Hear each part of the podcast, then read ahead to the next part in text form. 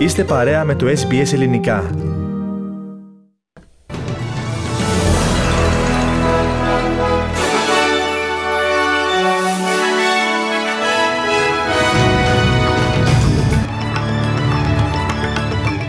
Ικανοποιημένη η κυβέρνηση και τα συνδικάτα από την αύξηση του κατώτατου μισθού. Προβληματισμένος ο επιχειρηματικός κόσμος. Λεκτική αντιπαράθεση Ελλήνων βουλευτών με τον Τούρκο Υπουργό Άμυνας σε συνεδρίαση Επιτροπής του ΝΑΤΟ. Νίκες Τσιτσιπά και Σάκαρη σε τουρνουά τέννη στην Ευρώπη και... Η ομογενειακή ποδοσφαιρική ομάδα Ελλάς Μελβούρνης θρυνεί την απώλεια ενός δικού της ανθρώπου.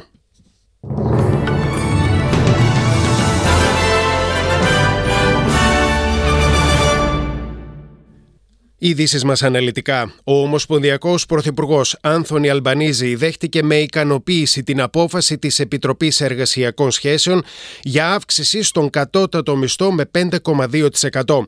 Από 1η Ιουλίου το κατώτατο ορομίσθιο θα διαμορφωθεί στα 21,38 δολάρια, μία αύξηση 40 δολαρίων στις εβδομαδιαίες αποδοχές τους. Ο κύριος Αλμπανίζη είπε ότι οι χαμηλότερα αμοιβόμενοι εργαζόμενοι της Αυστραλίας αξίζουν αυτή την αύξηση. The truth is that many of those people who are on the minimum wage are the heroes who saw us through the pandemic. These workers deserve more than our thanks. They deserve a pay rise, and today they've got it. Και η Ομοσπονδία Συνδικάτων Εργαζομένων χαιρέτησε την απόφαση, η οποία αναμένεται να επηρεάσει 2,6 εκατομμύρια εργαζόμενους, που αποτελούν το 25% του συνολικού εργατικού δυναμικού της Αυστραλίας. Την ίδια στιγμή, εργοδοτικές ενώσεις υποστηρίζουν ότι η αύξηση των μισθών αποτελεί σημαντικό κίνδυνο για την οικονομία και δηλώνουν τώρα ότι θα καθυστερήσουν στην εφαρμογή της για τους εργαζόμενους σε ορισμένους κλάδους όπως αυτόν της εστίασης και του τουρισμού. Η Αρχή Διαχείρισης Ενέργειας της Αυστραλίας ανακοίνωσε πριν από λίγο ότι θα αναστείλει τον μηχανισμό διαμόρφωσης των τιμών στην χονδρική αγορά πώλησης του ηλεκτρικού. Σύμφωνα με ανακοίνωσή της, οι συνεχιζόμενες μεγάλες αυξήσεις από τους ενεργειακούς παρόχους ανάγκασε την αρχή να βάλει φρένο στις τιμές πώλησης του ηλεκτρικού. Μάλιστα, υποχρεώνει τους παραγωγούς να εγγυηθούν την ομαλή διανομή ρεύματος σε νοικοκυριά και επιχειρήσεις.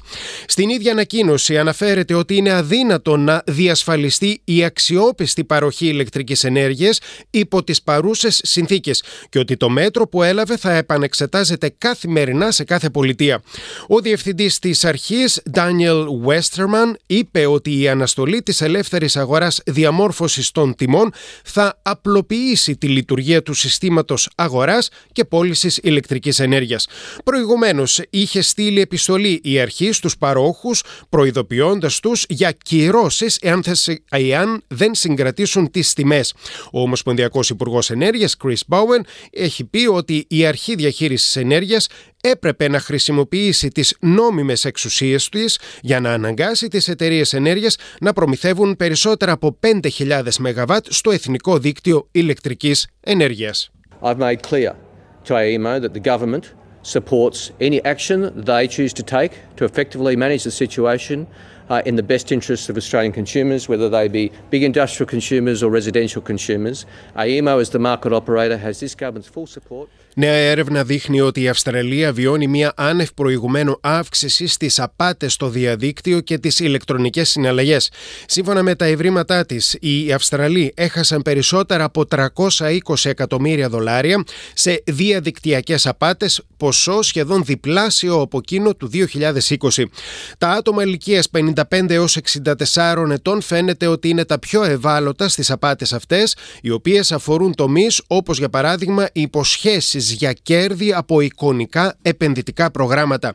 Η αναπληρώτρια πρόεδρος της Επιτροπής Ανταγωνισμού και Καταναλωτών ACCC, Delia Rickard, δήλωσε ότι ειδικά τα άτομα από τις μεταναστευτικές κοινότητες είναι μεταξύ εκείνων που στοχοποιούνται από τις απάτες στο διαδίκτυο. Ραδιοφωνία SBS, ακούτε το ελληνικό πρόγραμμα. Περνάμε σε ειδήσεις από την Ελλάδα. Έντονη λογομαχία μεταξύ Ελλήνων βουλευτών και του Τούρκου Υπουργού Άμυνας Χολουσία Κάρ σημειώθηκε στην Επιτροπή Κοινοβουλευτικής Συνέλευσης του ΝΑΤΟ, που η οποία λαμβάνει χώρα στην Κωνσταντινούπολη. Στην ομιλία του, ο Τούρκος Υπουργός άρχισε να θέτει θέματα χωρικών υδάτων από στρατικοποίηση νησιών, ενώ κατηγόρησε την Ελλάδα για υποστήριξη της τρομοκρατίας. Έλληνες βουλευτές άσκησαν κριτική στον Τούρκο Υπουργό για υπερπτήσεις και για το Κυπριακό. Ο βουλευτής του Πασόκ, Κινάλ, Ανδρέας Λοβέρδος και οι βουλευτής του ΣΥΡΙΖΑ Θεοδόρα Τζάκρη βρέθηκαν στη συνεδρίαση και σχολίασαν το επεισόδιο μιλώντας στο κανάλι Open TV. Δεν σεβάστηκε το χώρο, δεν σεβάστηκε τα θέματα και έκανε μια επίθεση στην Ελλάδα πρωτοφανή. Στη συνέχεια οι Έλληνες βουλευτές αντιδράσαμε. Τορπίλησε δηλαδή μια διαδικασία μέσα στη, στη χώρα του την ίδια που κανονικά ως φιλοξενούσα χώρα θα έπρεπε να είναι πολύ διαφορετικός. Του είπα ότι προκαλέσατε ευθέως και ότι μάλιστα θέσατε και θέματα παραβιάσεων όπως τα θέσατε και τη εθνική μας κυριαρχία και των κυριαρχικών μας δικαιωμάτων. Του επισημάναμε ότι θα ακούσει όλους τους Έλληνες βουλευτές γιατί αυτός προκάλεσε με τις προκλητικές του δηλώσεις. Ε, άκουσαν και τον κύριο Βουλουδάκη και στη συνέχεια σηκώθηκε όρθιος και έφυγε. Μηνύματα στην ελληνική κυβέρνηση για την οικονομία έστειλε ο Γερμανός Υπουργός Οικονομικών Christian Lindner, που επισκέφτηκε την Ελλάδα. Αφού εξήρει την πορεία της ελληνικής οικονομίας και την επερχόμενο έξοδο της Ελλάδας από το καθεστώς ενισχυμένης εποπτείας, δεν παρέλειψε να συστήσει ότι τα όποια νέα μέτρα στήριξης που λαμβάνει η ελληνική κυβέρνηση θα πρέπει να ανακοινώνονται με ήπιο τρόπο. Μετά τη συνάντησή του με τον Έλληνα Πρωθυπουργό Κυριάκο Μητσοτάκη, ο Γερμανός Υπουργός Εξωτερικών Οικονομικών, με συγχωρείτε, είχε επαφές και με τον ε, Υπουργό Εθνικής Οικονομίας Χρήστο Σταϊκούρα, ο οποίος δήλωσε τα εξής.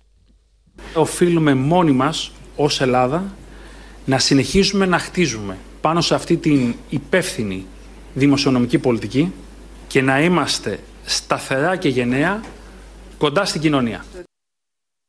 Στο διεθνή χώρο τώρα, ο Ουκρανικός στρατός υφίσταται οδυνηρές απώλειες στι μάχε με τους Ρώσους εισβολής, τόσο στο Σεβοροντονέτσκ όσο και στο Χάρκοβο, παραδέχτηκε ο πρόεδρος της Ουκρανίας, Βολοντίμιρ Ζελένσκι. Το Ρωσικό Υπουργείο Άμυνας ανακοίνωσε χθες ότι έχει προσφέρει στους Ουκρανούς μαχητές, οι οποίοι έχουν καταφύγει στο χημικό εργοστάσιο Αζότ της ε, πόλης Σεβεροντονέτσκ, τη δυνατότητα να παροδοθούν σήμερα Τετάρτη. Ο κύριος Ζελένσκι τόνισε επίσης ότι η χώρα του χρειάζεται επιγόντως σύγχρονα αντιπυραυλικά συστήματα, συμπληρώνοντας πως δεν υπάρχει καμία δικαιολογία για να καθυστερούν οι εταίροι στην παράδοση των συγκεκριμένων ε, οπλικών συστημάτων. Ο Ουκρανός πρόεδρος, μιλώντας επίσης στην γερμανική τηλεόραση από το Κίεβο, άφησε εχμές κατά του Γερμανού καγκελαρίου Ολάφ Σόλτς. Είπε ότι θα πρέπει να πάρει σαφή θέση και αναμένει από το Βερολίνο μια σκληρότερη στάση έναντι της Ρωσίας, θυσιάζοντας ακόμα και το οικονομικό συμφέρον της Γερμανίας.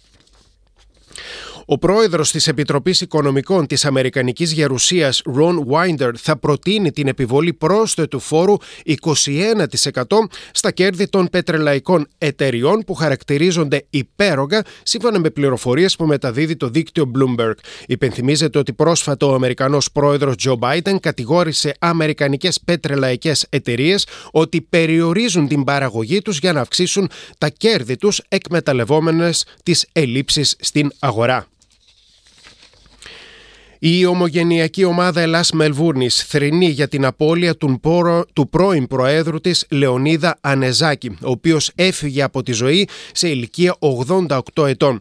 Σύμφωνα με την εφημερίδα Νέος Κόσμος, ο Λεωνίδας Ανεζάκης μετανάστευσε στην Αυστραλία από τη Θεσσαλονίκη και αργότερα υπηρέτησε την ομάδα Ελλάς Μελβούρνης από διάφορα πόστα και αργότερα έγινε πρόεδρός της. Επί προεδρίας του η ομάδα κέρδισε το πρώτο της Παναυστραλιανό πρωτάθλημα.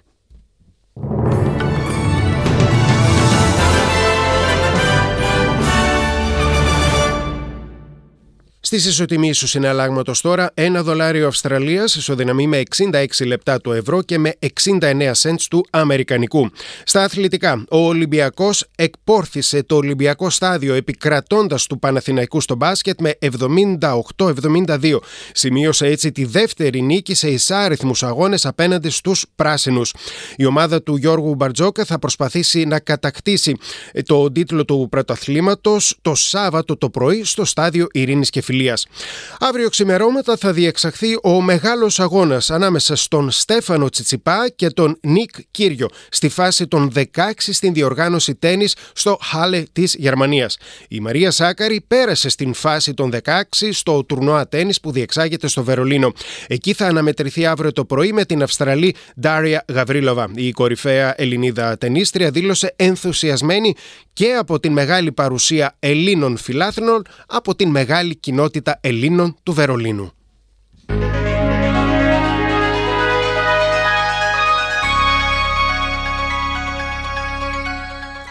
Η πρόγνωση του καιρού τώρα για αύριο ε, Παρα... Πέμπτη, με συγχωρείτε, αρχικά στην Αυστραλία. Στο Σίδνη σχεδόν έθριος ο καιρός 9 έως 20. Στη Μελβούρνη βροχές 11 έως 15. Στην Καμπέρα αναμένονται λίγες βροχές 4 έως 13. Στην Πέρθη λίγη συννεφιά 10 έως 22. Στην Αδελαίδα λίγες βροχές 11 έως 17. Στο Χόμπαρτ αραιές νεφώσεις 6 έως 14. Στη Βρισβάνη σχεδόν έθριος ο καιρός 12 έως 24. Λίγη συννεφιά στο Κέρντ 20 έως 28 και καλοκαιρία στον στον Τάργουν 21 έως 33 βαθμοί Κελσίου. Έθριο καιρό θα έχει αύριο η Αθήνα 20 έως 32. Στη Θεσσαλονίκη ο καιρός θα είναι άστατος και με βροχές 17 έως 29. Καλός ο καιρός στην Λευκοσία, 21 έως 33 βαθμοί Κελσίου. Εδώ ολοκληρώθηκε το αναλυτικό δελτίο ειδήσεων από το ελληνικό πρόγραμμα της ραδιοφωνίας SBS. Στην σύνταξη και εκφώνηση ήταν ο Πάνος Αποστόλου. Επόμενη ενημέρωσή σας με τίτλους κυριωτέρων ειδήσεων στις 4.30 και στις 5 το δεύτερο σύντομο δελτίο ειδήσεων της ημέρας. Μετά τα σύντομα μηνύματα του σταθμού, η Ντίνα Γερολίμου επιστρέφει μέχρι τις 6 με ένα ενημερωτικό και ποικίλη πρόγραμμα.